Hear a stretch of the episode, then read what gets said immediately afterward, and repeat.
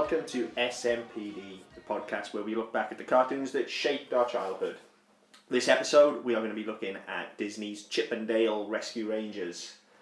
Yeah, um, this one I've been looking forward to for quite a while, um, not least for because it meant rewatching um, Yeah. Chip and Dale Rescue Rangers.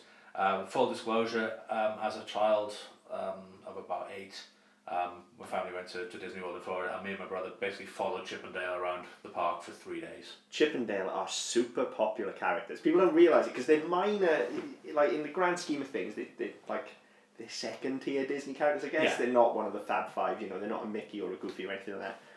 But I mean, I'm, I'm a big theme park nerd, and you go to those parks, man, and Chip and Dale are everywhere. Yeah.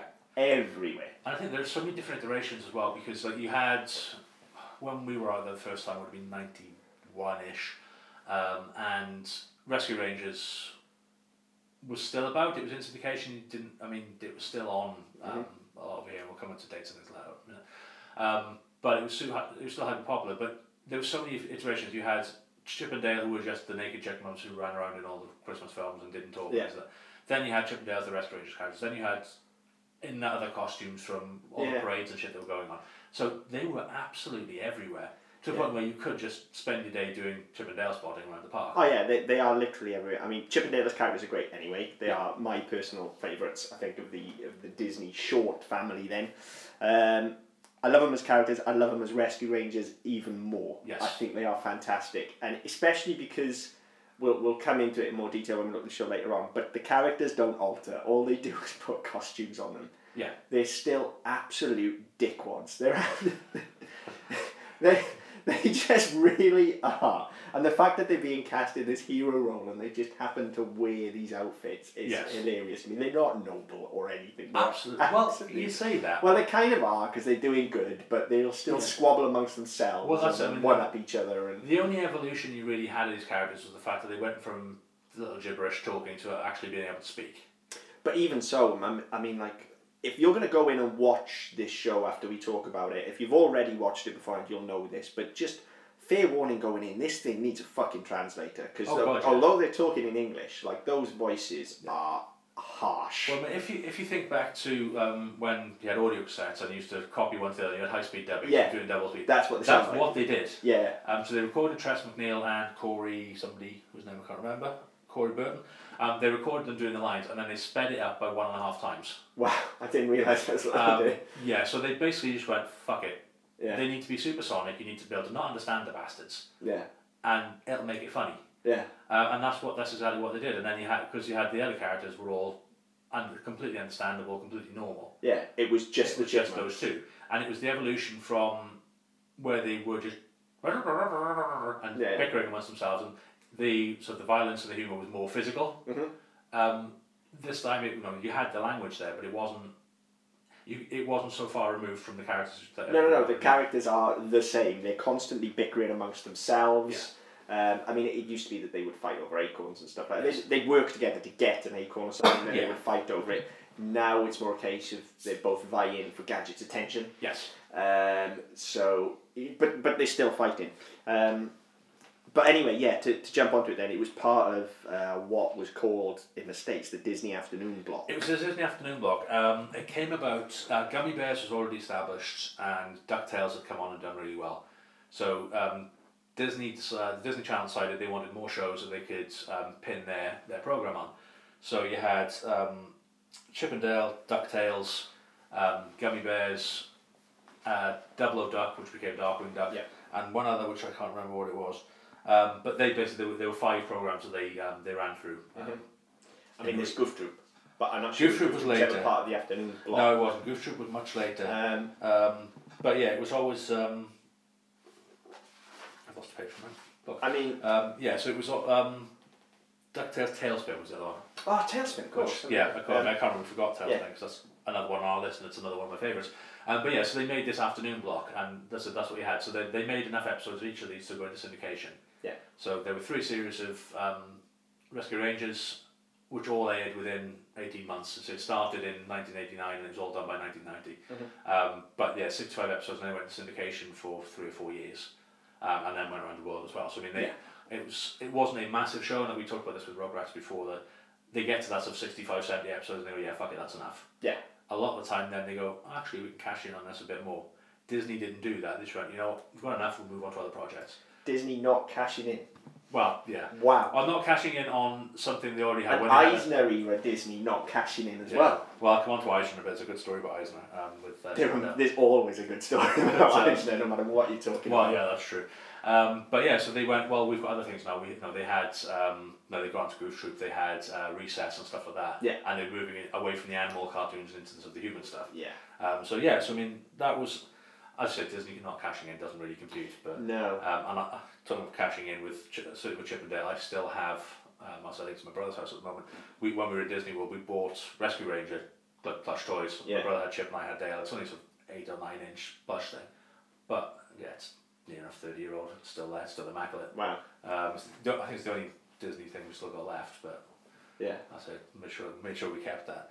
Um, but yeah, so I mean, it was part of um, it's part of a well established block, and so these shows went on for years, and then um, once they finished, I went in syndication. Um, I say, think I think they were still running Ducktales until well 2004 on Toon Disney.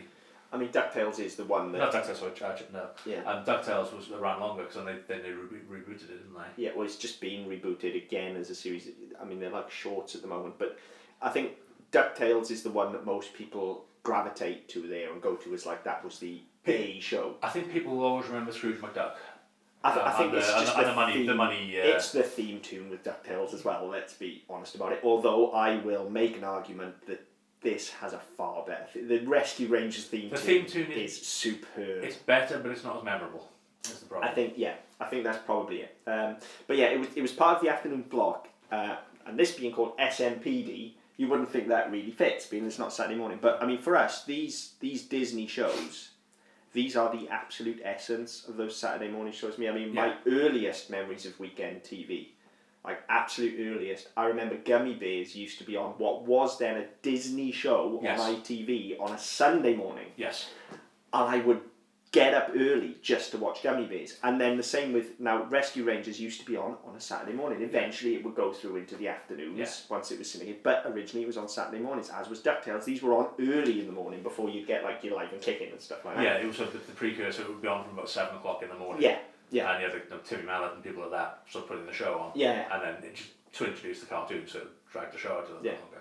Um, but yeah, the, these were the, the the ones that sort of, you know, certainly for me started it all. I think. Yeah, I, I would agree as well. I mean, I am as if if you listened in the past, you'll know I am a Disney nut, always have been, uh, and so these shows are very very special to me because this I didn't start. I wasn't gravitated to Disney through the animated features. I came through this. This Hmm. Yeah. was my way in. These shows, Rescue Rangers, Ducktales, Yeah. Goof Troop especially is a favourite of mine.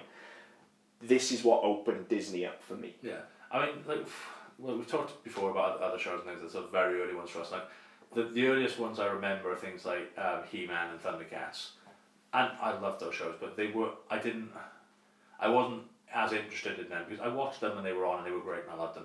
And in later life, I went back to them and, if no, affinity for them grew. Stuff, say, stuff that I remember specific bits of these shows, like Yeah. the Disney shows, getting up on a Saturday and Sunday morning to watch them. Yes, yeah, I'm, I'm the same. I, I remember He Man and Thundercats, as you said, very fondly, and, and I remember them being a big part of my childhood.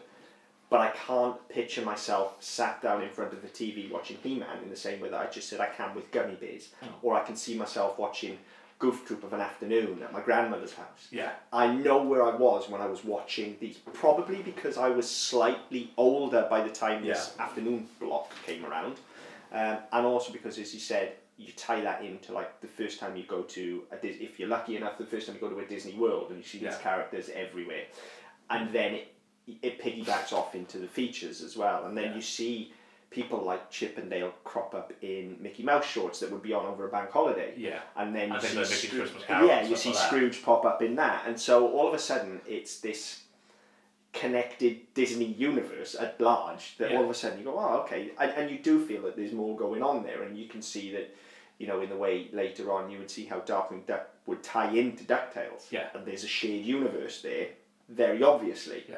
You know, and, it, and there's, I- I think these were the first shows that kind of did that, and I wasn't conscious of it at the time, but it was definitely something that I bought into. Yeah. Um, and in the same way with, with Rescue Rangers, it is very clearly supposed to be the Rescuers, the TV show. Right. Okay. I'll stop you there. It, when Tad Stones originally pitched it to Michael Eisner, it was a Rescuers spin-off. Clearly. Um, that was the whole point of it. And then Eisner turned around and said, "No, we've actually got a Rescuers sequel in production at the moment." Uh-huh. And being pre-internet and all the rest of it, it wasn't widely known that they were in the process of producing Rescuers Down Under. So this was written that the characters of Gadget and Monterey Jack were still there, and Fat Cat was still, but they didn't have. Um, they were going to use the Rescuers as the, the principal characters. Um, then once that was sort of knocked on the head, it was a case of right, well, um, we'll we'll still do it, but we'll use mice. And they developed a show called um, Metro Mice. Same principle. Um, the leading character was a mouse um, who still dressed like Indiana Jones. Um, so it was Chip, but in uh, as a mouse. Um, the Dale character was called something else. Um, I've got it written down. Um, yeah, the Dale character was called something else. Still had the Hawaiian shirt. Still had the Magnum PI look to it. Um, and yeah, they still um, they still went for it. The concept was the same. So and Eisner went, yeah, well, I really like the, the idea. It's great, but we can't do that. So then he said, well, why don't we use established characters from the Disney universe that we've already got? We don't really use, and give them an outlet like we've done with Ducktales. Mhm. So all of a sudden you had um, Scrooge McDuck, and he had his own show. I know we'll, give, we'll do the same with Chip and Dale, and that's where Rescue Rangers came from. That's Eisner, the producer, in action. Yeah. I mean, Eisner's almost a swear word amongst the Disney fan community, and the guy really gets a lot of flack that I don't think he should. The guy is a super producer. Well, There's, there's no two no two ways about it. Look at what he did there. I mean, the Rescuers. It's a lot of people fucking love the Rescuers, I've especially only ever watched like twice. I'm not bothered. it's probably well not probably it is the rescuers is my least favorite disney feature i think it's boring i think the characters are boring i hmm. think it's drab this show without chip and dale doesn't work No, it doesn't have the heart, and I think the it stories. doesn't have the character Yeah, the, the stories would be the same. You, know, you, you could still have the, you know, you still have um, Donald Drake and, and Plato, and you can still have Fat Cat and Yeah. um, Claudel. Mhm. You can still have all of that, but you don't have the heart that goes with it. These characters, you don't actually give a shit about the characters, no and I think that's because you had characters who people knew and recognised, but all of a sudden you gave them their own personalities and you gave them something to hang it on. yeah People engaged that, excuse me, a lot, a lot more than they did. I mean, if you look at Rescuers Down Under, better film than Rescuers, but really poorly received and really poor box office comparatively because people didn't like the first one. i mean i think you look at it bernard and bianca as characters are they're just boring Yeah. They- they're boring um, plus on top of that i mean come on especially if you're going on tv there's only room for one mouse here Yeah. like if you're going to do this, if you're going to dress any mouse up as Indiana Jones, it becomes Mickey Mouse's rescue. It, it has to be. That's it. How, how that doesn't even occur to people is, is ridiculous. Yeah. Um, I, but they wouldn't take a chance with Mickey that way, and they certainly wouldn't put him in these kind of situations. Um, but if nothing else, Rescue Rangers is very well written, which we'll come on to in, in a bit anyway. But just seeing, as we discussed right at the start of this show, just seeing Chip and Dale in those outfits is enough. It's fun. the characters are funny. You dress them up as Indiana Jones and Magnum PI. They're Yeah. even funnier. They share none of the traits of those characters. They're basically cosplay, Yeah, that's it. and it's hilarious. Yeah. I mean, like even to the point where with um, Chip, and, instead of having a whip, because obviously you don't want to give a, a, a, a children's character a bull whip, he had a rope and he'd use it you know, for, for swinging off things and climbing up things rather than rather than using it as any sort of weapon. Yeah, But yeah, he wasn't. He, he, they basically let him play Indiana Jones. yeah. Um, Dale was there's there wasn't apart from the Hawaiian shirt there was no reference to Magnum PI whatsoever. No, none whatsoever. Um, you know, so it was a Hawaiian shirt and it was just to make him as memorable as Chip. Yeah, he had to have an outfit. He had to have a gimmick Yeah, um, because you can't have one dressed as Indiana Jones and the other one just as a naked chipmunk. No. Although it wouldn't be naked because all the other characters had clothes, you wouldn't have him naked. But to put him in something nondescript wouldn't have done him justice. It would have then been Chip and the Rescue Rangers. They both have clothes though, but they don't wear trousers. Yeah, that's that Disney thing though, isn't it? Yeah, but it's just But, a bit uh, weird, isn't it? But I, I but guess it's like Donald Duck, innit? but But if then you- Mickey wears shorts. Yeah. If, if you look, I was going to say, the female characters will all wear something to cover their bottom half. Yeah. So Gadget has like a pantsuit, uh, Minnie Mouse has a skirt, Daisy Duck has a skirt. All the male characters bollock naked. Well, no, Mickey wears shorts. Oh, Mickey has shorts, Goofy yeah. wears trousers. It's, it's only Donald. It's only of those ones, but then you look at um, like Monterey Jack didn't have trousers, and Dale didn't have No, trousers. all right, in this, yeah, yeah. So um, Fat Cat, did, the Fat Cat had a suit, but um, then his henchmen didn't have Yeah, trousers. weird, Yeah, weird. Um, but Disney design, you know, these are Yeah. there, there are issues. Um, but yeah, so it is quite bizarre. But yeah, the, the, the costumes are just there to give them a bit more flavour. They don't, they don't need yeah, they don't need them. I think it's just because everybody else had their costumes and to make it a bit make everything a bit more human. But um, it- yeah. But you put them in clothes, you put them in an urban environment that people can identify with. So having them running around bollock naked wouldn't really. Uh, I mean, it's it's again, it, and, and you've got to credit to Eisner really. Then I before you, I, I wasn't aware of that before you told me, but knowing that it was the Eisner era, if we'd have had this conversation, I would have said this anyway. It's clearly at its very core, it's high concept Eisner filmmaking. That is what it is. It's not enough to have a show called Rescue Rangers. Eisner's going to look at it and go right. Dress him like Indiana Jones. Dress him like Magnum Yeah, PI. both of now which we we can own sell anyway. it. Yeah. both of which we own anyway, so Yeah. fuck it, why not? Nobody Now we can sell it, and even if the show is crap, which it wasn't, It'll sell. yeah, people will go, oh yeah, I know what that is. It's Indiana Jones and Magnum PI, but they're dressed as chipmunks. Yeah, that's it. And uh, I said, Eisner gets a lot of flack, and a lot of the business he did when he was um, when he was of higher up in Disney, yeah, absolutely not great. But as a producer, can't you can't fault the guy. Eisner's flack, um, I mean, we'll go widely off topic here, but Eisner's flack is primarily related to parks and resorts. He he absolutely decimated the parks and resorts division, which is which is where the flack. He did not know what he was doing there. All he wanted to do was build hotels. Um, nevertheless, he rescued the company from Well, the yeah. face of absolute disaster. Like we wouldn't have a Disney today if it wasn't Yeah. for Eisner.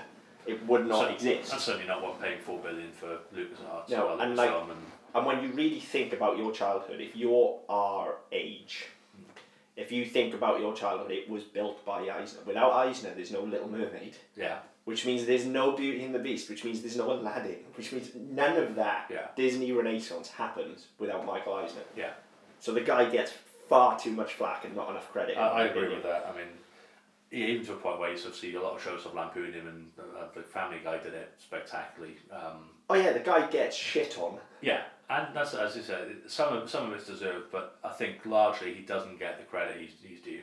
No, no. Whereas conversely now, Iger is the second coming. You Yeah. know, I mean to be fair, okay, he he's Mr. Marvel and he's Mr. Star Wars. So Well, that's to it. be fair, And now Mr. Fox as well. yeah, Um, so yeah, no, you, you, look at what they've done, but again, wouldn't have been able to do that had it not been. no, had the groundwork not been laid by Eisner. That's right. Anyway, So, wildly off wildly topic. point, this yeah. is not the this is not the Disney podcast. No, So that that'll come soon. Um, yeah, so Rescue Rangers. Then just give you a bit of um, a bit of background. There were three seasons, um, sixty-five episodes in total, um, which originally aired on the Disney Channel. Um, ran from March fourth, nineteen eighty-nine to uh, November nineteenth, nineteen ninety. So they literally just ran three seasons Straight through. Straight through. Um, to a point you could have just called it a season, um, which um, Batman did the animated series. Yeah. Season one was sixty, well seventy episodes, and then the other forty episodes were the other couple of series. Um, it, was, it started with a, uh, a pilot in 1988 called Catteries Not Included, which when they then broadcast the series, that was the second episode broadcast. Um, they also did a two-hour event special um, to start the second series, which was then broken down into five episodes um, called Rescue Rangers to the Rescue.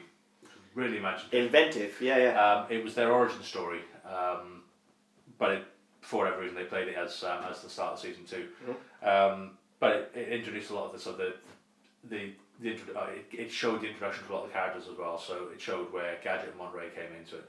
It showed um, the introduction to Fat Cat. Uh, it showed Donald Drake being framed by Klordane for the um, theft of Ruby and the introduction of Plato and all that. So it had all these characters and it, it introduced a lot of these characters and a lot of the recurring themes that would come on. Or it showed you where they came from because by this point you're already 20 episodes in, so you already kind of know it. and it kind of doesn't matter. No, that's right. I think Again, it's high concept, and it's there's no real overarching story to Rescue Rangers. It's all monster of the week. it is. and it it's it's concept. It's pure concept. It's pure Eisner. The story, like the world at large and story, they don't matter here. Yeah. It's about He's dressed as Indiana Jones. He's dressed as Magnum PI. She's sassy and invents things. He likes cheese. He likes cheese, and here's a mystery. yeah, That's that's it. In twenty minutes, they'll wrap this mystery up, that's right. and everything will be back to normal. and We'll Um, start again next week. It's yeah. high concept filmmaking, basically. Yeah, but I mean, as as as um as an event, it actually went quite went over quite well. It was um let's say it was broadcast uh, between seasons two, um, season one and two, and then um, when they went into syndication, they broke it down into five episodes. So.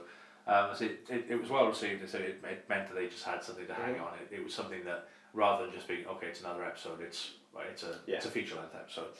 Um, but as I said, it, it introduced characters. Um, and it went a long way to explaining sort of where things started. So how they became uh, how they got the name Rescue Rangers because Plato named them. Um, how Fat Cat came to be separated from Klordane because he was in jail and stuff like that. So it it was it was interesting backstory. It wasn't necessarily required, No. but I think it just sort of gave a bit more cre- uh, credibility to the world really Yeah. um, because there, there were interactions with humans and this and that. So it just kind of went. There was some, there was something to yeah. hang on. Um, so yeah, that was that was quite interesting. I've, um, I hadn't I'd, I hadn't realised. And you, you look at it, and you know, it, it looks like it's written as five parts of one story. It doesn't look like it's one thing they've just sort of sliced up and gone, yeah, that'll do, that'll do. Yeah. No, it, it, it's, it's quite organic in its nature that way, so that's quite good. Um, the characters, obviously, we've talked about Chip and Dale. Um, their designs were based on um, Indiana Jones and Magnum PI. Um, Tress MacNeille did the voice of, um, of Chip. Um, a lot of these shows we talk about tend to have Tress MacNeille in them. Yeah. Um, funny that. Yeah. Um, but yeah, so um, Tress, MacNeille, Tress MacNeille was the voice of Chip and also the voice of Gadget. So that must have been really awkward having some of the conversations. Yeah. Um, but yeah, so the voice was sped up um, exponentially to, to give the sound of Chip. Um, and I said he had the fedora, he had the bomber jacket, and a rope rather than a whip. Yeah. Um, Dale was designed by Magnum PI, voiced by Corey, Bur- uh, Corey Burton. Um, he was a prankster, he liked games and videos and things like that. Um, was particularly drawn to a comic book called Double O Duck, which Yeah. then became Darkwing Duck. Darkwing Duck. Um, yeah. So um, again, tying into this universe, but again, making this of they kind of rooted the universes all together, but Double O Duck wasn't a character. Double O Duck was real. Yeah. So it wasn't so much a comic as being no, effect, no effectively some retellings of the story. Mhm. Um, but you never realised that you always got the impression he was a character that he, Yeah. he idolised. Um, Dale was always kind of seen as he, he was portrayed as a bit of an idiot, um, Yeah. as a bit of a slacker. He had moments of absolute brilliance. He's the comedy foil, essentially. He is, but there were some moments where he could spring ideas out of nowhere Mm. that were usually pretty good, Yeah. um, but he never got credit for them. no. Um, and I, I, probably, I always, I always preferred Dale to Chip because I thought he was a, he was a funnier character. Yeah. Um, but yeah, you, you, you all kind of feel sorry for him because anything he tries to do, it's just like, yeah, that won't work. See, it, it's interesting when you say it because my I, the chipmunks as they are, my personal preference is also with Dale.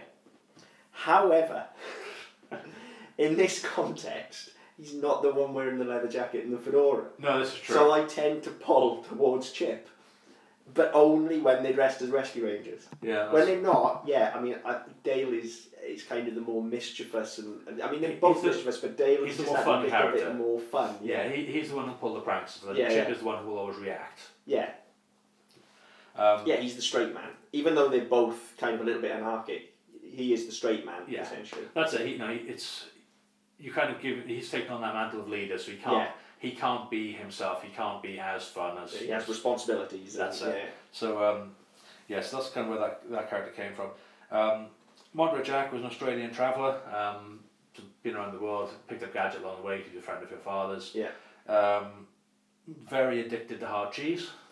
Yeah, the Great cheese metaphor. thing is the cheese thing's really fucking weird, man. It is, and it's it's because of the way it's presented, and you know, cheese, and Yeah, his yeah. moustache goes and all the rest. Yeah, his It's eyes start twirling It's around. really funny and really slapstick, but it's a really good analogy of some of the, sort of the stuff that's going on. I mean, if you think of uh, the, sort of the, the rise of sort of um, recreational cocaine and stuff Yeah, like that, it's a really it's a it's a really good metaphor, um, and also it's quite funny because I'd forgotten about this until rewatching a couple on um, on Tinder about this week that um, Dale has the same reaction to, to Candy, Yeah, and Monterey Jack is always taking the piss of his lack of self control. yeah, And I'd forgotten all about that until Yeah, I finally yeah. this week. Um, but yes, I mean, there was a some. Jack is quite an interesting character because he's got a bit of substance to him. I think Jack is most clearly the character that comes out of the rescuers. Yes, clearly he belongs in that world. Yeah, well, that was. I mean, the rest of the characters were designed for that world, Yeah. and evolved as Chip and Yeah. Dale came into it. It was only Chip and Dale who weren't originally part of it. Um, so yeah, he's no, he's very much. You, you kind of get him. he- He's there. He's the muscle. He's the one who sort of, he'll start the fights and uh, Mhm. he, make sure you know, he's the last one to leave. Make sure everybody else gets out safe and all the rest of it. So yeah, you kind of you know, even when he's trying to scrap with the cats and stuff, where you know he's Yeah. going to get eaten. Yeah. Um, but he'll still But try. he'll still have a go, yeah. Um, so yes, I mean, uh, at Monterey Jack, he was um, voiced by two people, um, Peter Cullen in the first Yeah, series Peter and Cullen at the end, originally, yeah. and at the last eleven episodes as well. I didn't realise Peter Cullen came back. Yeah, I, I'm not sure why. There was no real, there's no explanation as to why. It's just he was the first season and the last eleven episodes, and then you had um, Jim Cummings, Cummings, and yeah. the rest of it, who also did most of the villains. And you'd think that he wouldn't want. I mean, he's Mr. Disney animation, really. Well, you, yeah, you need true. a. He, he's just you. You pick any Disney film or cartoon, and Jim Cummings is in there somewhere, Oh, absolutely, yeah. doing something. If you- if you if you're not sure who we're talking about, just IMDb Jim Cummings. Uh, I mean, he's he's everybody Yeah. basically. That's it. Um, so yeah, and then um, the last, the, well, the last two of the Rescue Rangers, you had Gadget, who was um, a fairly meek-looking, timid little farm mouse. Ain't too much meek about Gadget. I said, I said looking. Look, there is. look, I'm just going to throw this out there. I've rewatched Rescue Rangers as well for this. Obviously, it's fucking, she's fucking hot, man. As mice go, she's fucking hot. Whatever floats your boat. No, like seriously, I know she's a mouse and shit, right? Okay, I'm not, I'm not saying bestiality's okay, but they fucking knew what they were doing. Oh, of course they did. Of course Like- they did. Um, but the idea was she's supposed to look very mild and very timid and very meek. But then she comes out and she's really, no, she's really bright. She's really inventive. She's really sassy and feisty. Mhm. But then she has these sort of giggly, no, oh golly moments where you think, Yeah. "Oh, that's where sort of the root of the character, where there's some. Yeah, it's the point where you think it, the, the rest of it might be a bit of a, a bit put on, a bit of an act. Mm. It's, it's a trope that I think this is the earliest place I can remember. I say remember seeing it. I probably didn't realize it at the time, but having rewatched it now, this is a trope that has since this occurred in several shows of this type. So I mean, you see like the essentially yeah the, the giggly farm girl who's also actually quite brainy and Yeah. quite practical and engineer, and then you move that forward to your Fireflies and your Buffys. Yeah. And and those shows of the late nineties, early two thousand, and this trope appears again and again and again. Yeah. And it seems to have started here. Yeah, I mean, I, I, I wasn't aware of it I could be wrong. There might be something earlier, but I can't think of anything earlier where I've seen this this trope employed. This this kind of girl next door, Yeah. who's who's actually. I mean, Who's actually brilliant. Yeah, let's make no bones about it. She is the absolute brains of this outfit. Oh, and without her, they are totally fucked. Yes. Absolutely no chance at all. Without she always saves the day through something she's invented. Yeah, she's she- always the one that puts the plan together. Yeah, she, she's the MacGyver of the group. Yeah, totally. Um, yeah, and you're right. the- At the, at the time, certainly wouldn't have realised it given the age I was. But yeah, you, you look at what came later on, and you're absolutely right that the this of this relatable, Yeah. but entirely strong and no, this this female character you will never ever know in real life No. came from this sort of sort of this sort of development. I hadn't really thought about it. And it, and it does occur again and again and again as, as a trope. The, the you know the brainy best friend. It's, I mean, it's quite insulting, really, Yeah, but it works from a story standpoint. yeah, You know, the, the actually you know the brilliant mind who just happens to be fucking smoking hot yeah. for some reason. Um, it, it just occurs again and again and again. Yeah. it's weird. That's it. Um, and as, as a result of that, so both Chip and Dale, are- they, they both have crush on. They're always vying for attention. They're always trying to impress her. Often to a point where it's really a really inappropriate time and it fucks something up. Yeah. Um, it messes up part of her plan, which then obviously isn't going to impress her that much anyway. Um, and then the last one is Zipper, who I'd forgotten all about. Um, Zipper's fucking boss, man. He's amazing. I've forgotten all about Zipper. Um, so again, voiced by Corey Burton. Uh, was a housefly or a, a, a blue bottle or something. yeah. Um, he's a long-term friend of Monterey Jack. Um, he does a lot of the small jobs. That, uh, this, so, well, no, there's no job too small, but the stuff that even the chipmunks can't get to, Yeah. he, he can get zipper in, yeah. Um, but despite the fact he's really small, he's all, he's, he's really strong um, and very capable.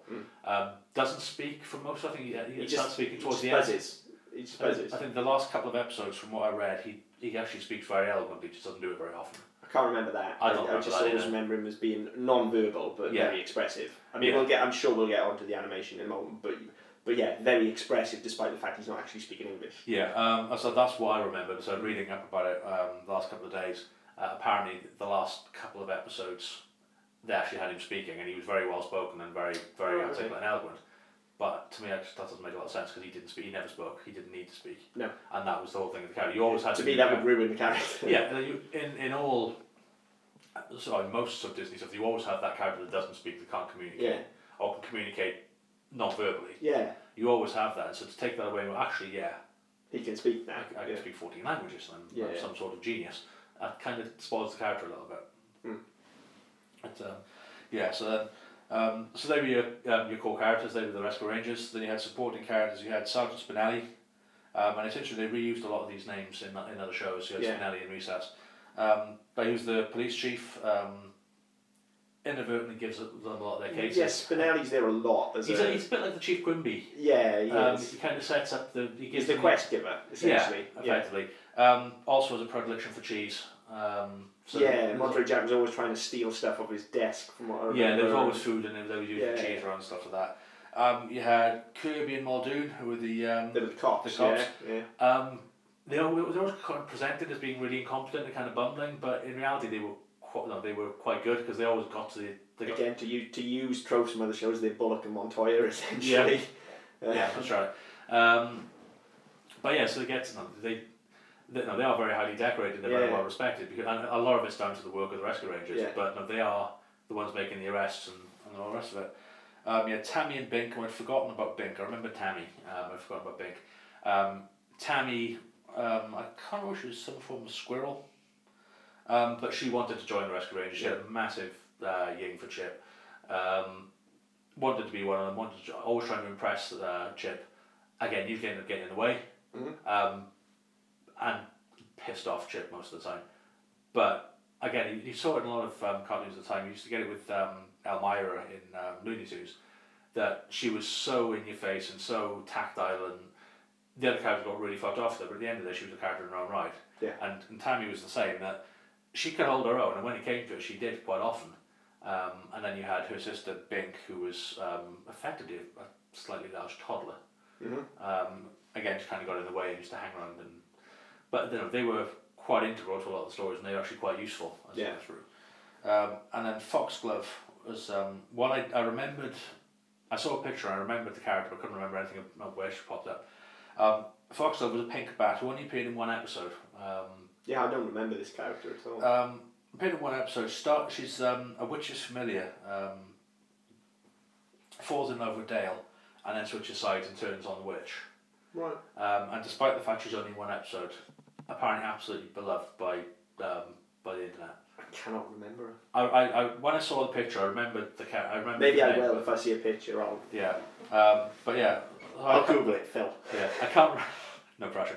Um, yeah, I can't remember. I can't, I can't remember enough about the episode. I can't remember why um, she was so popular, but maybe it was the fact that she was showing a bit of atten- attention to Dale and Maybe. um, and she actually switched sides to uh, to um, to help them, which you didn't see a lot of, to be honest. It was always, every, the characters were very black and white. They were either good or evil. Again, no real overarching story here. Nobody really grew or or learned anything over No, the course right. of the show. So Yeah.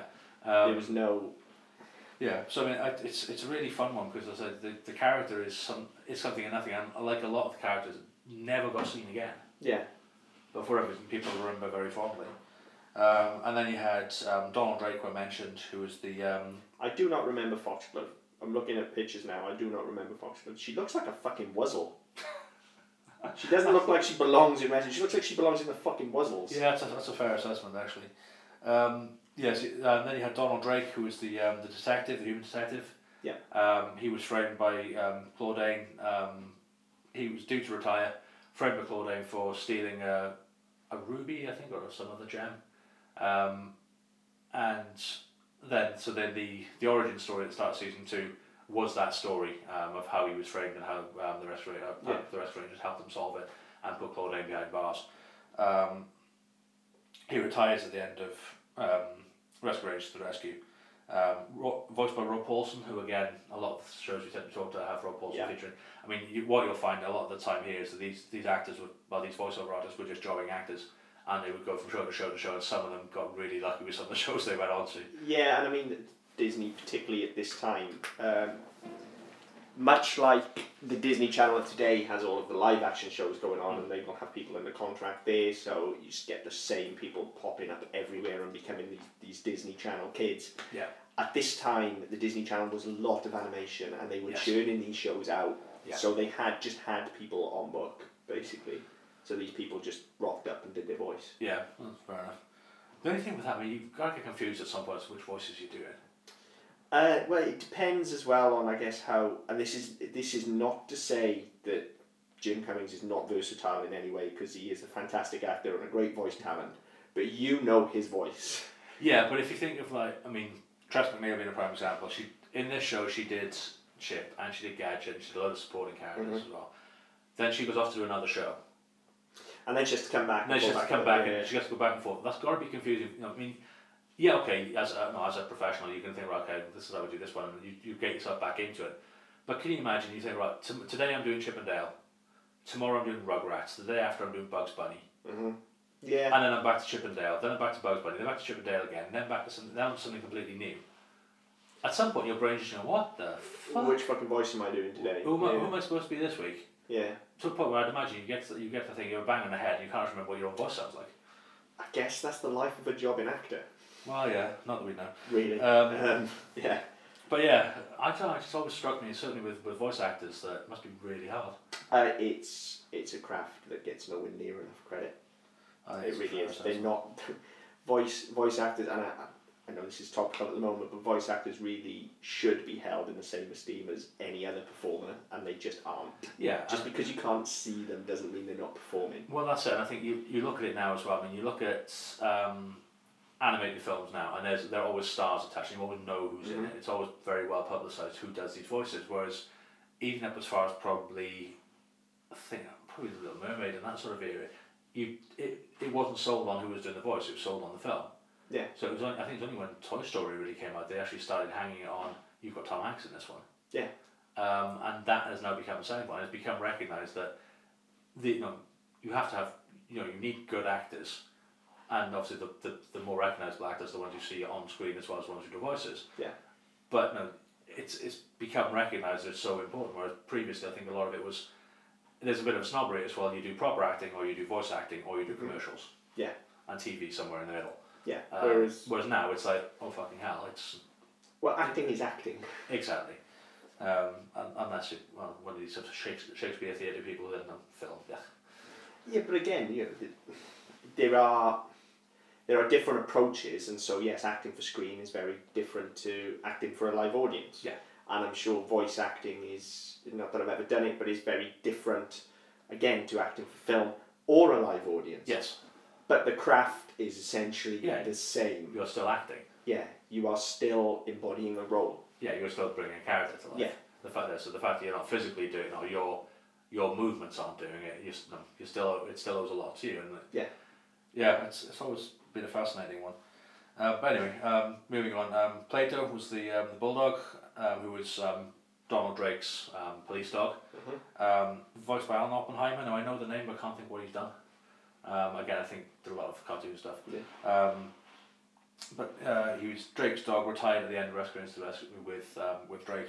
He was the one who gave them the uh, the name Rescue Rangers Oh, okay. um, at the end of that five part um, thing because he said they'd rescued them. They should be called the Rescue Rangers, um, not the Rescuers. Um, but um, not the rescuers. Absolutely. Absolutely not. not. the rescuers. by no no stretch of the imagination. Um, was also nicknamed the, cr- the crime bite because he used to. Uh, that's how he used to catch people was to was to bite them in the arse and to hold uh, lock. He used to hold them in his jaws until they could then be arrested. Yeah. Um, so yeah, he was um, f- feared and revered, uh, and in much the same way that um, Klordane went after Drake, Fat Cat went after Plato, in, in that um, in that five part episode.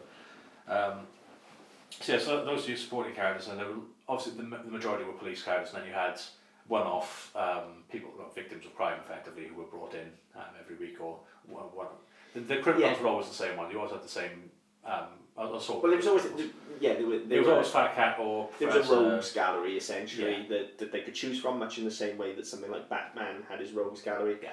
This would be the same, but the crimes were always kind of, I wouldn't say they're minor, but they were always a bit They, out there. they were, but they were always really convoluted plans.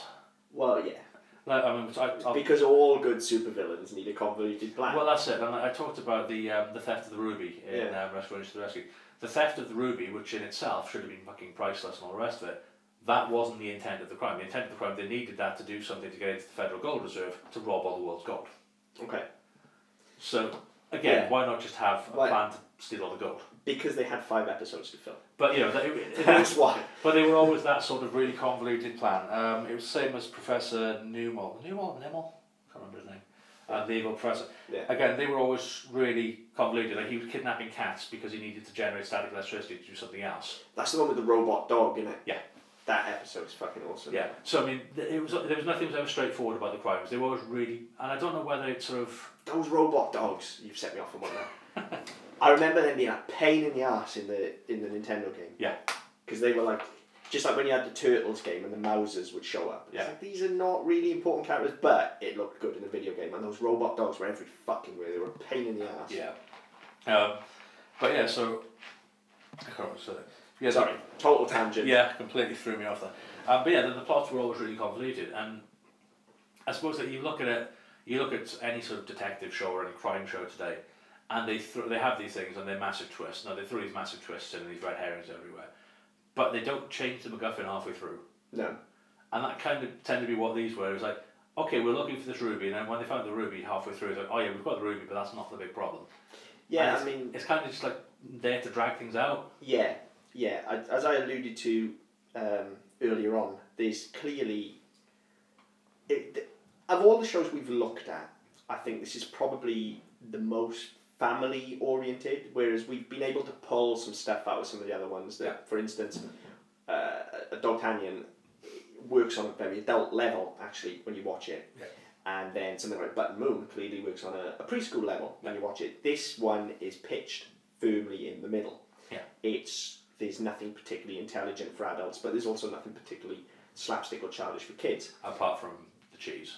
Apart from the cheese, yeah, which is just fucking weird. Yeah. Um, and, and the writing kind of has to reflect that, but I think they actually do a very good job in just using a, a traditional story structure every episode and, and hmm. firing it through. And so, yes, okay, we do get to the middle of Act Two, and it's like, okay, but now we need to go somewhere else before we wrap this up. And you, you know, if if you're savvy enough to the way that, that writing for screen works, you can see the bones of that in every episode. And that Yeah. doesn't mean it's bad, it just means No. that it's professional. Yeah, and I mean, no, I I actually mean, think it's quite good. yeah. and, and the thing with that, I mean, if you're throwing 65 episodes out, you kind of need a formula to work to because Yes. otherwise it, it, things then take too long. Yeah. If you have a structure and you have a framework you can go to, then you just say, right, okay, well, the, the crime is this, the victim is this. We introduce, we get to this point, this happens. We get to this point, this happens, and then we wrap it up. yeah, you need your switch in the middle of Act Two, Yeah. and then we fall into Act Three, and then it gets wrapped up. Yeah, Yeah. So it, it, it, it's not a bad thing. It just it, some of the, way that they went about it, I think, because the, because they were trying to appeal to kids, some of it was a bit like mm, a bit over the top and a bit too much. Yeah, like, like, like kidnapping cats to make electricity. It's a bit no. It's a Yeah. bit. It's a bit. I won't say far fetched because they're talking chipmunks, but you know what I mean. yeah. I mean, you have to work within the confines of the world as well. Yeah, Yeah. talking chipmunks. Um, but it's again, it comes back to that slick Eisner production machine as well. Yeah. We're not going to waste weeks and weeks and weeks writing one episode. Here's your format. Bash the script out. Yeah. Hand it over to animation. They'll do their things. Get some voice talent off book. They'll do their thing. There's your episode a month later, Yeah. or whatever their production window Yeah. was. And like we, we but it was that um, slick. Yeah, like we talked before about Rugrats, um, as an example of that. Start to finish was three months. Yeah. And I mean, you're churning out 65 episodes in 16 months. You haven't got time for that. No, no. I mean these these shows. Um, I mean, I, as we t- eventually, I'm sure we'll get to all of these Disney shows, but the one thing that will constantly hold them head and shoulders above the other stuff we talk about, whether you like the show or not, is undeniably the production quality. Yeah. The the quality of the animation in these shows is fucking astounding Yeah. for a TV cartoon. Yeah. It's not up to Disney feature animation level, No. But it's not too far off, and that is because they they did it all in house. It wasn't shipped off to China. Yeah. The Disney animation department were churning these things out. Yeah, and we, we They talked about this. We talked about this when we had did um, Animaniacs uh, Yeah. a couple of months ago. Um, that that was sort of effectively feature quality animation. But that Mm. was sort of what you had there. The, the production value that was huge, and we talked about sort of the, the Disney B team effectively, which Yeah. is the, sort of the Dis- Disney TV stuff. That Yeah. Disney has been, but it's all of that. So it's all pretty much on the par. So you know what you're getting. It's not. You know, I mean, some of the shows we talked about, Batman is they they had dropped frames. They had problems with the animation. They had problems with the colouring, the inconsistency. You never saw that in any No, not shows. at all. Um, and again, you, you look at that, I think that's actually showed how committed they were to producing this. I mean, a lot, of, a lot of companies, especially in the early 90s, went, well, we'll do TV because we need we need output, but we're not really that Mhm. bothered. We want to concentrate on features, we want to concentrate on whatever else. But you never got that with Disney. It was always, this is our product. We're going to make the best fucking product we can every Yeah, fucking absolutely. week. And this is how we do it. It's a tried and tested method, Yeah, and it will be consistently of the same quality. Now, if you like that or not, that is personal preference, and Yeah. it's up to you. absolutely. But this is our bar, and this is where we work to, and this is how we do it. Yeah, There's something that's slightly sterile about that, and, and so then that does come down to the individual. I buy into that in a mm. big bad way. yeah, I love these Disney cartoons, so it works for me. There are equally people that will dismiss it instantly. Yeah. Fuck that, that's Disney. That's for kids. that's right. There are people that will do that, and that's fine. That's Yeah. their prerogative. Yeah. It's not for them. And you always get that. you get that in all walks of life. You get that with um, Apple and Microsoft, and you get that with Google and and, and or with- with Android and, and iPhone and stuff. Yeah. like. You'll always get that. So that um, there's either a yes or a no, and that's that's it. It's That's, Coke or Pepsi. yeah, that's entirely Yeah. that's entirely down to personal preference. But you can't deny the quality. No, not at all. Um, and so that shows up here, and it's when you even when you move into sort of the next batch of shows. I think by the time the next batch of animated or next generation of animated shows came out, I think like Goof Troop, um, which is slightly later, uh, Recess, and a couple of others, they were they, they weren't as vivid, they weren't as bright, they weren't as bold. It was all very safe animation to a point where you got the impression they were churning it out at a rate of knots just to get Yeah. qual- the content out rather than I think there's a slight shift there as well in in the creative side of these shows. Um, I mean, the, the animation studios were shut down Hmm. to start with, um, but by the time you get to a Goof Troop as compared to this, the focus is most definitely on the writing team and Yeah. not the voice talent and the animation department. We'll come on to Goof Troop in its own show, but there is a lot more going on in Goof Troop than Yeah. there is in most of these cartoons. Um, we'll, we'll come to that when we get Yeah, to Goof Troop. But Goof Troop is far from here's an adventure of the week. yeah. It's it's not that at all. Uh, and to be fair, Recess sort of the same as well. Um, but anyway, we'll, we'll get onto those when we Yeah, to they're, they're different entities. Yeah. Um, so yeah, the well, we talked about the villains. It was always at the rogues gallery. The main ones were Fat Cat and his Mm-hmm. uh, his henchman, um, and Professor. Sorry, I want to say Newman, but I can't remember. Yeah, it was, it was Newman. I, I always thought it was Newman, but that would be Seinfeld, so it's probably Newman. Yeah. Um, or Nermal, which would be Garfield. Uh, yeah. Um, but I'll do him first because we talked about him briefly. He was the only human who ever really interacted. Yeah, because generally, even though there's humans in the world, Yeah, they just ignore off the animals. yeah, they just wild like we would ignore wildlife on the street, or maybe go up and go, ah, look, it's a chipmunk. Yeah. They don't actually interact with them. Yeah, and he he was the only one who seemed to recognise that they was they were sentient and they, they understood what was going on and they were directly in, interfering or getting involved I in mean, to things. be fair, like as I say, a- as humans, we would see, oh, look at the cute chipmunk. Like, but if you see a chipmunk wearing a fucking fedora or a Hawaiian shirt, But all the but all the animals in that world were close, yeah, true. I suppose. so you'd yeah. probably be more amazed to see a naked one yeah. because no, they all were close. Um, I know Fat Cat had his suit and you know, Gadget had her little uh, cat suit, whatever it was. So as humans, are we dressing those animals? Well, no, they're dressing themselves. They're But just, what happens with pets? Who dresses the pets? Do the pets choose their own outfits? I don't know. Because the pets all had outfits, like uh, Plato dressed as a police dog, and Yeah. Fat Cat had his suit, and so yeah, I, don't- I don't know what's the answer to that. Uh, these are questions that need answering. There's, These are the there's a important gap in the questions. world here. See, now this is where we need Eisner on the show. Yeah, yeah. Eisner didn't get this far. Eisner just went, put a hat on him. Yeah, make him look a bit like that one. Yeah, that's fine. How much does it cost to make a hat? Ten pence? Right, charge an extra pound. Yeah, That's Eisner's, yeah, that's that's right. Eisner's involvement. That's it. Um, but yeah, so um, talking about Neil, his um, his plans were very um, they were quite serious, but they, they, they lacked a lot of logic. Mhm. Um, I said, they were ver- they were hugely convoluted. Um, so as I've written down, there was um, a, there's a laser to make a gelatinous mold be used to cause an earthquake. Um, does say there was kidnapping cats to make static electricity to. Um, to- But, but I mean, these are all. This is all supervillain shit. Why Well, would you just try and make static electricity when you could kidnap cats as well? Well, yeah, Why that's- that? that's it. So I mean, they're all very um, complicated. But I he was the only one who was ever really aware Yeah, that the animals were doing anything. Uh, they didn't really, ex- for me, they didn't ex- do enough to explore that. The fact that he was aware of them, and again, I just don't think that. I agree. I would like to see that, but it wasn't that show. It was about. It doesn't matter why he does that. He's a villain. They're heroes. that's Get in a fight. Sell some action figures. It's Yeah, true. Buy a theme park ticket. Well, yeah, that's it.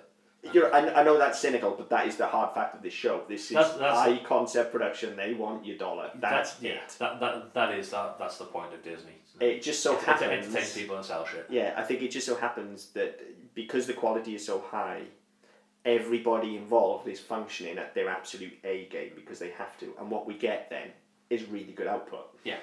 That's that's the truth of it. it it's the output is a product of the system, Hmm.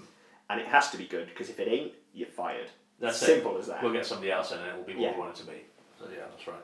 Um, the other major villain uh, was Fat Cat, who was um, Aldrin Klordane's um, pet. Mhm. But when Klordane went to jail, um, in the backstory, sort of the, the, the origin story, uh, Fat Cat went off on his own. He was very vain. He was always preening himself and was smoothing out his whiskers. And- yeah. Um, had a very nice suit. I think it was purple. I want to say. Yeah. Yeah, so he was always very well put together. Um, he was a again typical supervillain. He had no, he always had plans. He always had schemes. Most of them were aimed at dogs because he didn't like dogs. He's a cat. Yeah. Um, so most of the crimes were against dogs. He had four henchmen. I've, I've got them written down because I couldn't. I, I, I could remember two of them. I couldn't remember the other two. So he had Wart, that was a, uh, was a lizard. Uh, Mole, who was a mole, obviously. Um, Mepps, who was a thin alley cat, who was a really whiny, sort of nasally voice, um, and Snout, who was a, a raff, um, uh, rat, sorry. Um, Raph? yeah, so that's- I, I, I'm trying to read ahead. Um, yeah, research not my friend this week. Um, I haven't It's had a like drink. half a giraffe. Yeah, I haven't had a drink for a month, so I'm, I'm not functioning properly. Um, he was a rat, but you only ever saw brief glimpses of him. He, he was always sort of covered up, and, and so he was he was gone in a flash. Um, so you had these um, this he no Fat Cat was a supervillain. He had his, his, his minions or his, his his henchmen effectively, and he would always send them to do the job, despite the fact they'd always fuck it up. Yeah. A because you know that's what supervillains do. That's do. what henchmen do. But that's what henchmen are Yeah. for. Um, but also, there was there was also an argument that because he was either so vain or so lazy, he didn't want to get his, his paws dirty. He didn't want to do it himself. Yeah. Um, and there was a lot of portrayal of that in the character, the fact that he was very, you know, And he's cat. let That's other, cats. yeah, let other people do it. Yeah. And it was very well realised. Um, but yeah, so they were your two main villains, and then you had a, so you did have a, a rogues gallery. If you go to um, Wikipedia, because I'm not going to read through them all, um, but there's a whole list of the, um, the villains you. Um, some of the highlights were Rat Capone, can't remember where they got that name from. Yeah. Um, but a gangster, had um, sidekicks called Arnold, Arnold Mousenegger and Sugar Ray Lizard. Arnold Mousenegger. Yeah, and Sugar Ray Lizard. That doesn't work on any level. No, no, not That, sure. that just does not work. Um, but yeah, he's the one who deals in all the illicit cheese that Monterey's always after. Yeah. Um, tried to steal a bunch of gold to make a golden castle, um, and then he was followed by the rescue rangers. You also had Sewernose de Bergerac, who was an alligator. Who That works really That's well. genius. That's Um, excellent. I remember I was I was doing this in the office yesterday lunchtime, and I was absolutely pissing myself reading this, and people were wondering what I was up to. Cyrano's the bit. That is that is Yeah, excellent. so Sewernose de Bergerac was an alligator. He wanted to be an actor. Uh, he grew up underneath a theatre. Yeah. Um, and then you had the Siamese twin gang, who were probably the biggest source of complaints for the show because they, they were a very definite Asian stereotype. They spoke in very broken English, so they had lovely long time accents. Yeah. They ran a laundromat, which is also an illegal casino. I mean, look, we we've we've talked with some of these shows about how, how progressive they were at the time, even though they're family shows or kids Yeah. shows or everything. Some of some of these shows were quite progressive. Again, Eisner and Disney, no, Not so much. not so much, not so much. Um, having said that, as I say, Gadget, I think as a character is definitely the start of something. It's not the most well developed representation of that character, and Yeah. could actually be taken as slightly two dimensional and offensive. But they were they were trying to do something. Yeah. She wasn't just a girlfriend or an object of desire. No, she she, She, was. had something to her. yeah, she was. I don't want to say this in a context, but she, there was a purpose to that character other Yes. than just being the no, the arm candy or the the the, Yeah. the foil. She was she was there. and She played a part, as big a part as any of the, the male characters. Yeah. Sometimes even more, I'd say. Uh, definitely more. She is the absolute backbone of the team, without a shadow of That's right. doubt.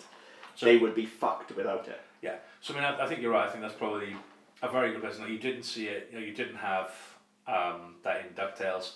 Gummi Bears. There was never. There were it was probably a fairly even proportion of male and female characters. Yeah. So you didn't really have it there because there was there was no sort of there was no even any sort of recognition of the No. of the issue there.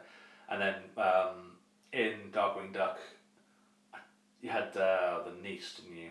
Yeah. Um, and again, she very similar sort of role in that show. Yeah, as I say, this is the kind of. Actually, I say this is the start of that, but we had Penny in Inspector Gadget as well, which I guess is even. Well, it is earlier. It, it is earlier. Um, yeah, you're right. So that was that's a very good starting point. I think Penny's kind of an, an anomaly because it didn't it didn't really go anywhere. Like there wasn't anything that followed on from from that from that studio from that development from No. that show.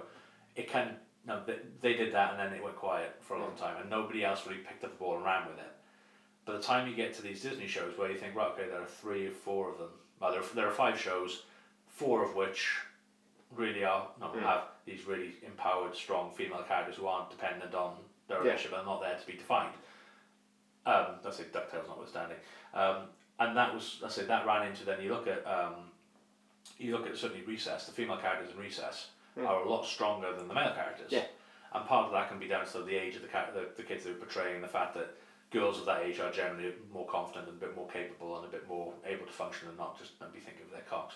Um, but you know, the, the, there was that side of the characters, but there was also a shift in as much as the groupings were always some, when you had mixed groups, it was always the girls who took charge, the girls who led things. Yeah. Um, you had um, Spinelli, who was some, she was the she was the tough one. You had um, Gretchen, who was the, the smart one. Hmm. But they didn't. No, it, wa- it wasn't a case of they were being defined by those. They were they were kids who were playing, and they just that was the character they That were was within them, the group.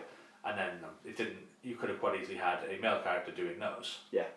Um, so yeah, it was, it was a good starting point. I think Disney really ran with it, certainly from a kids' TV point of view.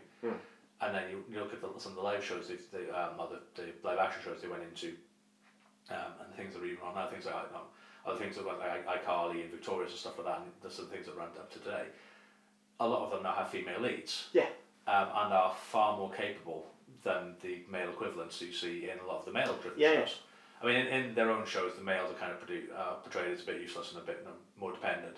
But even in the male-driven shows, the the, Yeah, the, the The female females. characters I are lot mean, the, the natural progression of this, for, in Disney terms anyway, is off the back of this of these shows. You get to Kim Possible, yes, at which point you do have a female-driven action show, Yes. which ten years earlier would have been something like James Bond Junior. yeah, and it would have been for boys, Yeah. very much so, Absolutely. marketed at boys, Yeah. while girls watch My Little Pony. Whereas Kim Possible kind of crossed that gender gap. yeah. Now, Kim Possible was a it was a huge. I remember when it started. and There was a lot of talk about it being this really um, different, really, really sort of you know, uncomfortable show for a lot of people. Mm. Um, I personally think it's brilliant. I loved it. It's a fantastic show. It's one that, time wise, is probably slightly out of our wheelhouse for this show. I mean, Yes. I'm, I'm an adult by the time, or almost an adult by yeah, the I time was going to say. I, Possible I think I'm, along. I think I think I'm of no drinking age by the time. Yeah, so I, I certainly am. Um, it, but it's something that we may come to. Oh, quite possibly. because it is worthy of discussion. I think Absolutely. it's an excellent show. Yeah, I think so. I think probably of the ones of that era, it's probably the one that's most grabbed my attention. Yeah, Um, but yeah, sorry, um, but yeah, you were- um, I can't remember how we got on to, to be honest. uh, female leads and yeah. yeah, Um, so yeah, so uh, yeah, that's what I was talking about the um, the Siamese twin gang and the, sort of the, the stereotypes. I and mean, stuff. even when you go back to a character like Monterey, who does nothing for the cultural representation of Australia. To be, to be fair, yeah, that's the, Austra- the portrayal of Australians in popular culture at the point was Crocodile Dundee, so you know, they didn't really do a lot. which is that. basically what Monterey Jack is. Exactly. So Um, I mean, there hadn't, there wasn't really a great deal of affection for Australian culture and American. Um, No. I mean, the only culture. reason he's not a beer swiller is because It's a kid show. kid show. That's why Yeah. it's cheat. That's why it's cheat. It's, Otherwise, he'd be walking around with cans of Forex. yeah, So that's right. you know, Yeah. So um, yeah. So on to production. Um, I said we talked earlier about the, the afternoon block. Um, So um, Duck uh, Gummi Bears were already established. Ducktales had come out and done really well. Um, so Disney wanted another three shows. They brought a uh, Chippendale, TaleSpin, and um, Double O Duck. Um, just as a, a really random one, um, Disney spent twenty million dollars on the production of DuckTales. Wow. Um, so they said, right, okay, we're gonna uh, we're gonna put some money into this block. We're really gonna go for it. Yeah. Twenty-eight million for Chip 'n' Dale. Jesus. So the production of the, the whole. But it shows. Yeah. It shows, as I said, quality out. And even when you watch it now, like yes, it's it's aged Well, yeah, because it because of the transfer. And you know, if you have yeah, know, if you pick it up on DVD and stuff now, it's, that know, it's- thirty years old. Don't Yeah. forget. yeah, that you know the transfer is clearly it is video that's been transferred on DVD, so it's aged. But the quality of the animation, the quality of the voice talent, it it's It stands. it stands. It absolutely stands. And you look at some like the animation that was around, the rest of the animation was around the time. If you look at certainly, I think early early Simpsons was the year after Chip Chippendale, Mhm. And the money you can see the difference in the money spent on Oh, yeah, those, on those two shows. I mean, as the Simpsons crew, it became a lot more polished, not slick. And we talked about this last time with Rugrats Yeah. as well. The, the, the, sort of the style of the animation changed and it became a lot cleaner. It was always clean with these Disney shows. Squeaky clean. It was absolutely spot on. And I mean, I hadn't I hadn't realised the numbers, but you could tell a lot more money was spent on these than Yeah. on things like The Simpsons and, and, and Rugrats and that because just because of the way they looked. Yeah. Um, and that they weren't figures for the other shows, but comparatively they would have been very similar. They'd have been in the twenty plus million dollars Yeah. to produce these shows. And again, they, all- I think they all ran about three seasons, uh, about sixty five to 100 Mhm. episodes. Um, so they they they're all kind of very similar, Yeah. but it, it the quality shows. Yeah, absolutely. Absolutely. Um, so uh, and yeah, so the, the other fun fact is I like the fact that it was it was a Rescuers spin off, and then and then Disney was like, nah, I don't want that. Yeah, which is- became quite possibly the best Disney show. I, for my money, it's not my absolute favourite. Um, that is Goof Troop, which we'll come on to Yeah. when we get to Goof Troop. Um, but of, of this kind of adventure block, then, so if you include it along with TaleSpin and DuckTales and, and Darkwing Duck, this one is my personal favourite. Yeah. Uh, I, I love the others for various reasons. DuckTales is very close behind it. Yeah. I've got a, a huge soft spot for DuckTales, but Chip and Dale just slightly edges it out for me. Oh, It- and it, it's the charm of those characters. Yeah, it's me, the charm of Chip and Dale. For me, it's not even close. Um, let's say that. I mean, I, I remember loving the. Um, all the shows we talk about, well, the majority of the shows we talk about, I remember very fondly. Some I loved. This one I absolutely adored. I mean, to the part, I, this once I, I drove my parents mad following Chip and Dale around Disney World for three days. Yeah. You know, it's. I didn't do that with Scrooge McDuck. I didn't do No. that with Pluto or Mickey Mouse. It was always Chip and It Dale. was Chip and Dale, yeah. And and because they were never together, it was always because Chip's over there, Dale's over Dale's there. there, yeah. And you had to do them both. Yeah. I mean, yeah, th- for me, obviously, um, as, as we've said, you know, in every episode, you do all the research for this show. I may watch an episode or two of something. Yeah. Um, I, I fucking started watching Chip 'n' Dale a week ago on Saturday morning just to prepare for this. I was going to stick a couple of episodes on.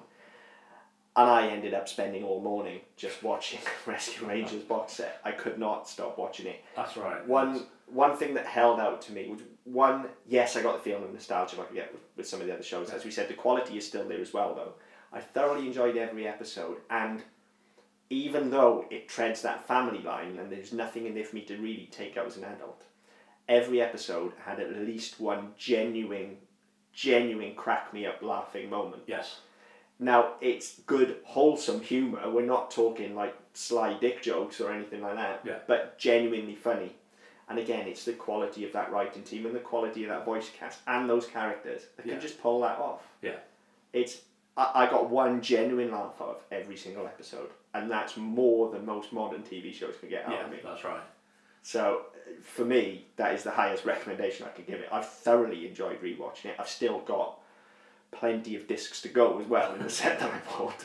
So I will watch more. I'll carry on watching it. Yeah, honestly, I mean, I, I um, didn't go to I didn't go and buy them, I, was, I just found a couple I, um, they, they were on Amazon Prime, they were on Netflix, and then they got, when Disney took everything off everywhere and just um, put them all on Disney Life, they all wound up on there, so I didn't have to take a free subscription to that for a week and Yeah. I'm considering doing Disney Life. To just get a month free. They're just half the price as well. It was eight quid, now it's down to The four. So. problem is I already own all of the features, so Yeah. it's what else is on there. But it's it's all the shows and like all the car, all the Yeah. old cartoons. It's everything's on there. May have to look Um, at it. But if you don't have Disney Life, Yeah, but say it's it's out there. This this show's stuff's out there. available. It's, um, I picked season one up for five pound if you're in the UK. Like Yeah, it's- five quid. It is worth at least three times that. Yeah, it, it's it's dirt cheap. When you consider you know, the, I think the DVD releases we had in this country. I think the first one is twenty episodes, the second one's twenty four or twenty five. So no, it's you- you're getting effectively half of it Yeah.